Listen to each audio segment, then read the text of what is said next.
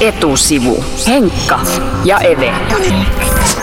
Mitä tapahtuu vuonna 2014? Mitkä ovat vuoden isoimmat trendit? Niistä puhutaan nyt etusivussa, kun vieraana on tulevaisuuden tietäjä, tutkimustoimisto 1530 Researchin kehitysjohtaja Mikko Ampuja. Tervetuloa. Kiitoksia vaan. Tota, sä oot siis ollut mukana tekemässä ennusteita vuoden 2014 uusiksi asioiksi. Yksi niistä kuultiin tuossa kello 12 uutisista, maker-kulttuurin nousu. Siinä yhdistetään perinteisiä käsitöitä ja tietotekniikkaa. Joo, Miten joo. niitä yhdistetään?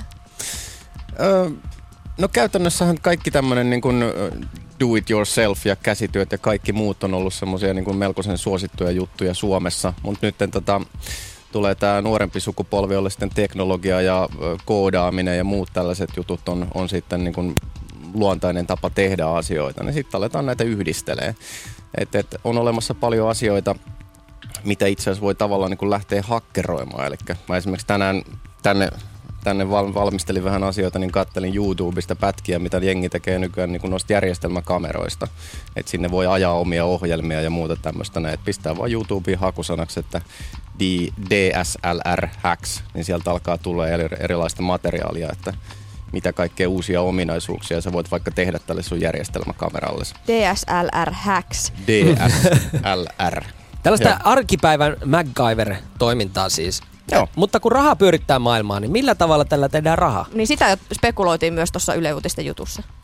No kyllähän se aina tässä vaiheessa on vähän tämmöistä niinku ruohonjuuritason puuhastelua, että en mä tiedä tekeekö sillä kukaan rahaa tällä hetkellä. Et, et sitä kokeillaan ja katsellaan, että mitä kaikkea tästä voi tulla ja sitten sieltä voi tulla joku tällainen innovaatio, mistä sitten ehkä kenties joku jopa tekeekin rahaa. Et tällaisia toisaalta tämmöisiä niinku tapahtumiahan järjestetään tällä hetkellä, että et, en mä tiedä tehdäänkö niilläkään rahaa vielä toistaiseksi, mutta tota, Suomessa on tämä Värkfestari, missä taidettiin tuosta äsken puhua ja sitten tota, Belgradissa järjestetään vuosittain tämmöinen Resonate-festari, missä on sitten yhdistellään tätä maker-kulttuuria ja muuta digitaalista kulttuuria ja muuta tällaista näin. Ja tota, toisaalta sitten yritykset ihan hyödyntää tätä se, siinä niin kuin näkökulmassa, että ne heillä saattaa olla vaikka joku niin kuin teknologia raakille tai joku sellainen, että ne itsekään vielä tiedä oikein mitä tällä tekisi. Niin sitten voi järjestää tämmöisen niin kuin hack labin, eli ne pyytää tyyppejä sinne niin kuin kokeilemaan, että hei, mitäs kaikkea tästä jutusta voiskaan syntyä. Tämä on kuitenkin maailma on ollut täynnä sellaisia asioita, jotka ö, yritys ajattelee, että ö, vaikka tekstiviesti on tarkoitettu koneiden välistä viestintää varten lähinnä tai virheilmoituksia tai muuta tällaista näin. Ja sitten ihmiset yhtäkkiä hokaskin, että hei, tämä on kiva tapa viestitellä nopeasti ja tehokkaasti kavereiden kanssa. No tästä maker-kulttuurista siis sun tutkimustoimisto ennustaa yhde, tai nostaa yhdeksi tällaiseksi tulevaksi trendiksi vuodelle 2014. Ö, miten teidän tutkimustoimisto tekee näitä trendejä? Miten te tutkitte tulevaisuutta? Se vaatii aika lailla tämmöistä monipuolista lähestymistä. Et mä en itse usko siihen, että sä yhd- yhdellä tietyllä tutkimusmenetelmällä voit päätellä, että minkä näköisiä asioita voi tulevaisuudessa nousta. Ai selaamalla nettiä? No niin, Onnistuuko se niin? Tai tutkitteko te, mitä netissä puhutaan? Mitkä, mitä kli- otsikoita klikataan? Kertooko jotain tulevaisuudesta? Totta kai siis Twitter on ihan loistava tapa seurata niin kuin uutisvirtaa erilaisista uusista asioista. Että äh, jos sä pistät vaikka hashtagis world's first tai innovation tai jotain tällaista ja katsot, että mitä kaikkea sieltä tulee, niin kyllähän sieltä yleensä tulee aika mielenkiintoista tavaraa. Et se on, Twitter on ihan, ihan loistava, loistava lähde. Mutta sitten äh, samaan aikaan kannattaa kuunnella tarkkaan, että mitä erilaiset asiantuntijat sanoo, äh, haastatella heitä, käydä juttelemassa erilaisissa tapahtumissa, katsoa, että mitä kaikkea Ketä uutta ne on. asiantuntijat sitten voi olla? Ne voi olla niin ihan, ihan tutkijoita, ne voi olla yrityksien edustajia, ne voi olla tällaisia niin kuin tuotekehittelijöitä tai, tai muita. Et mun mielestä tämän monipuolisuus on sellainen asia, joka kannattaa, kannattaa niin kuin ottaa haltuun. Mikko Ampuja, tutkimustoimisto 1530 Research, äh, äh, kehitysjohtaja. Kerro tutkijan päivästä. Minkälainen tulevaisuuden tutkijan perustyöpäivä? Öm, no, erilaisia juttuja. Että tämmöinen niin kuin asia, jolla me esimerkiksi pyritään pitää taas niin kuin jalat maassa, on, on se, että et, et, jos me heilutaan vaan tuolla Twitterissä, niin meillä on vähän niin kuin pää pilvissä niin sanotusti. Et yksi asia, mitä me tehdään paljon, on se, että me tehdään tämmöistä niin sanottua etnografiaa, eli tarkkaillaan ihmisten käyttäytymistä ja toimintaa heidän niin kuin ihan normipäivän aikana. No mitä se tarkoittaa? Istutte kahvilassa ja katsotte, miten jengi käyttäytyy. No se on hyvä juttu, mutta sitten toisaalta me rekrytoidaan välillä ihmisiä, niin kun, että, että sovitaan jonkun ihmisen kanssa, että hei sopiiko, että tutkija tulee viettämään päivän sun kanssa aikaa. Et mennään sinne aamulla ja katsellaan vaikka mitä aamupalapöydässä tapahtuu tai mitä vaikka niin kun aamu, tämmönen niin kun aamuhetki median parissa menee ja Tota, tota. Sitten me katsellaan, että löytyykö sieltä jotain uusia tuulia tai löytyykö sieltä kenties jotain tämmöisiä niin kuin arjen ongelmia, mihin pitäisi löytää sitten ratkaisuja. Keskusteltiin siis jo teknologiasta ja jatketaan vielä siis näillä vuoden 2014 trendeillä. Yksi trendi, jota te ennustatte, on tota, myymälätyöskentelyn muuttuminen. Et myymälähenkilökunta kaupassa, heillä tulee olemaan aivan erilainen rooli kuin mitä on ennen nähty. Mitä tämä tarkoittaa? No se tarkoittaa sitä, että kun aikaisemmin oikeastaan myyjän on ollut pitä, pitänyt olla tämmöinen asiantuntija, että hän sitten esittelee, että tota, mikä on se niin kuin paras ratkaisu ja niin edelleen, että hänellä on se tietotaito. Mutta tämä on hyvin tavanomasta, että puhutaan sitten autokaupasta tai tietokonekaupasta tai vaikka muodistakin, niin kyllä sillä asiakkaalla hyvin usein saattaa olla jo niin kuin tehtynä taustatyötä aivan hirveästi vaikka niin kuin netistä tai muuten, että hän tietää sinne niin kuin paikalle päästönsä sitä asiasta ihan älyttömästi. No mitä sillä, mikä se myyjän rooli sitten enää on? No, se Hakee oikeastaan... varastosta tuote. No se on, helpoimmillahan se on näin, että itse asiassa niin tämä asiakas on tehnyt jo ostopäätöksensä sinne niin kuin myymälään mentäessä. Ihan samalla tavalla itse asiassa mä marssin, ostin uuden telkkarin viime viikolla, niin mä tiesin ihan tasan tarkkaan, minkä mä meen, meen hakeen sieltä. Ja se oli hyvin helppoa sille myyjälle. Mutta eikö Ikea ole toiminut näin jo kymmeniä vuosia? Kyllä, kyllä. Mutta sitten samalla siihen tulee tällainen, tällainen uusi ilmiö, että tänä vuonna tehtiin väitöskirja aiheesta, että, että, että ihmiset kaipaa enemmän tällaista niin kuin vertaistukea ja vertaistietoa sitten. Että hän myös odottaa silloin, kun hän menee sinne myymälään, niin hän aika usein kysyy sitten tota myyjältä, että mitäs muut ihmiset on tykännyt tästä, että, että, että minkälaisia kokemuksia heillä on. Niin tässä tulee itse asiassa myyjälle semmoinen ominaisuus, että hänen pitää tietää tällaisia tarinoita, että mitä niin kuin muut ihmiset on kokenut. Tai jos hän ei tiedä, niin sitten hänen pitää jollain tavalla niin kuin kaivaa ne tiedot vaikka niin kuin netin, netistä tai muuten sitten sillä hetkellä. Että pystyy löytämään niitä semmoisia käyttäjäkokemuksia. Mm, se on yksi iso se, juttu. Seurataan myös blogeja tarkemmin ennen kuin mennään sinne kauppaan, että ihmiset tietää, Kyllä. mitä onko, mennään Onko myyjä, myyjälle vuonna 2014 kädessä aina tämmöinen tablet-tietokone tai joku vastaava, mistä niin kuin se tieto löytyy heti? Kyllä mun mielestä pitäisi olla. Että et joko tämmöinen tabletti tai joku kännykkä tai joku muu vastaava, millä sitä tietoa pystyy hakemaan sitten välittömästi, kun niitä kysymyksiä tulee. Että eihän siinä ole aikaa niin kuin sitten lähteä hakemaan sitä.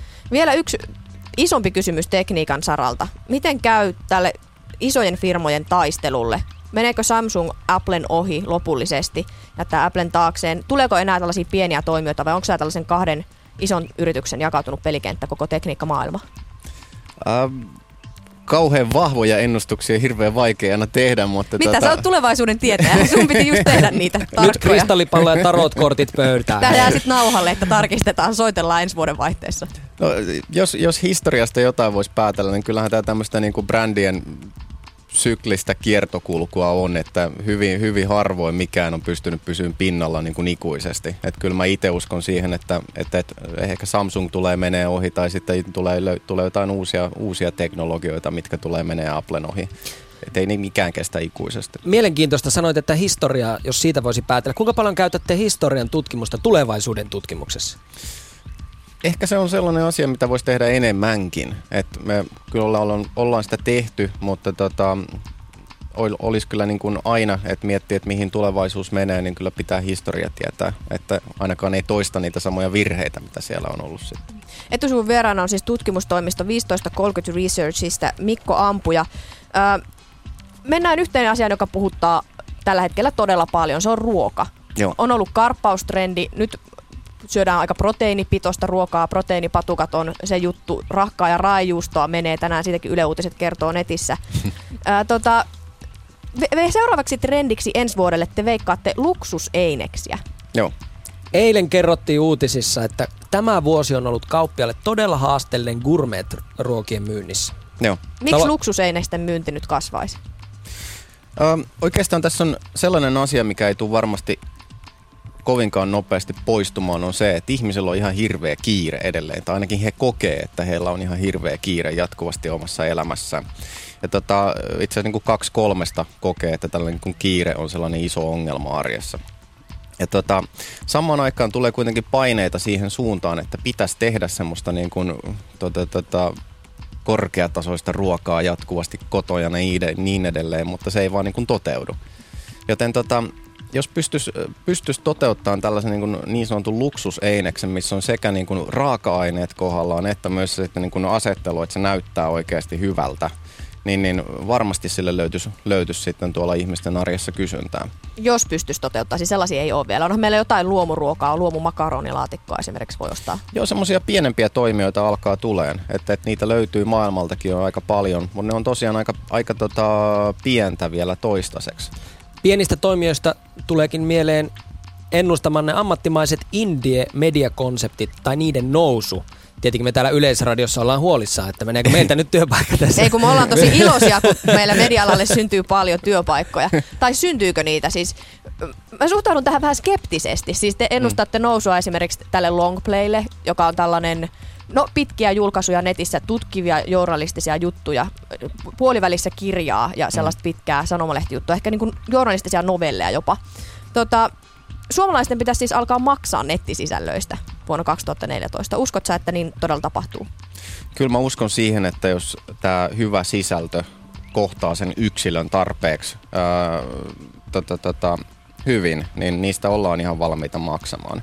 Mutta se vaatii nimenomaan sitten sitä, että ymmärretään se oma, oma niin kuin lukija tai kuulijakunta sitten tarpeeksi hyvin.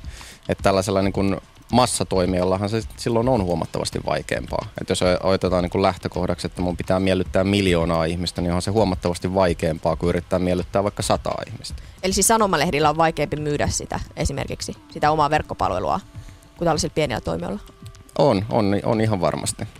Mutta toisaalta niin kun samaan aikaan pystytään kehittämään erilaisia verkkoteknologioita, joilla sitä pystyy myös personoimaan sitä niin, kun niin sanottua massasisältöäkin. Että voi tehdä tämmöistä niin massaräätälöintiä sille mediasisällölle. Etusun vieraana on siis ollut Mikko Ampuja 1530 Researchista. Jos sun pitäisi nostaa nyt yksi asia, mistä puhutaan Suomessa vuonna 2014, mikä se olisi? Oh, no tuo, tuo on vaikea. Et, et, totta kai esimerkiksi, mitä me puhuttiin näistä teknologioista, niin kyllä nämä niin kaiken maailman kannettavat teknologiat tulee olemaan varmasti sellaisia, mistä puhutaan. Niistä on puhuttu jo tänäkin vuonna, mutta varmasti ensi vuonna jatkuu, koska nyt jos katsoo, katsoo että mitä kaikkea firmat tarjoaa, niin sieltä tulee valtava määrä kaiken maailman rannetietokoneita ja muita sellaisia – Onko Ritari S siis tulevaisuutta vuonna, kaksi, äh, tai nykypäivää vuonna 2014? Ihan varmasti. Nissanilta tulikin tällainen niin kuin oma kello, joka on niin kuin integroitu käytännössä siihen Nismo-urheiluautoon sitten. Että tota, se lukee sitä tietoa, että mitä se, se, se äm, auto lähettää suorituskykyä ja sitten samalla se mittaa niin kuin käyttäjän pulssia, että kun sä painat sitä kaasua, että kuinka korkealle suoma pulssis lähtee ja niin edelleen. Eli tekniikasta tulee tai yhä enemmän isompi osa meidän elämää. Voiko niin sanoa? Joo, ihan, ihan varmasti. Kiitos haastattelusta Mikko Ampuja. Kiitoksia.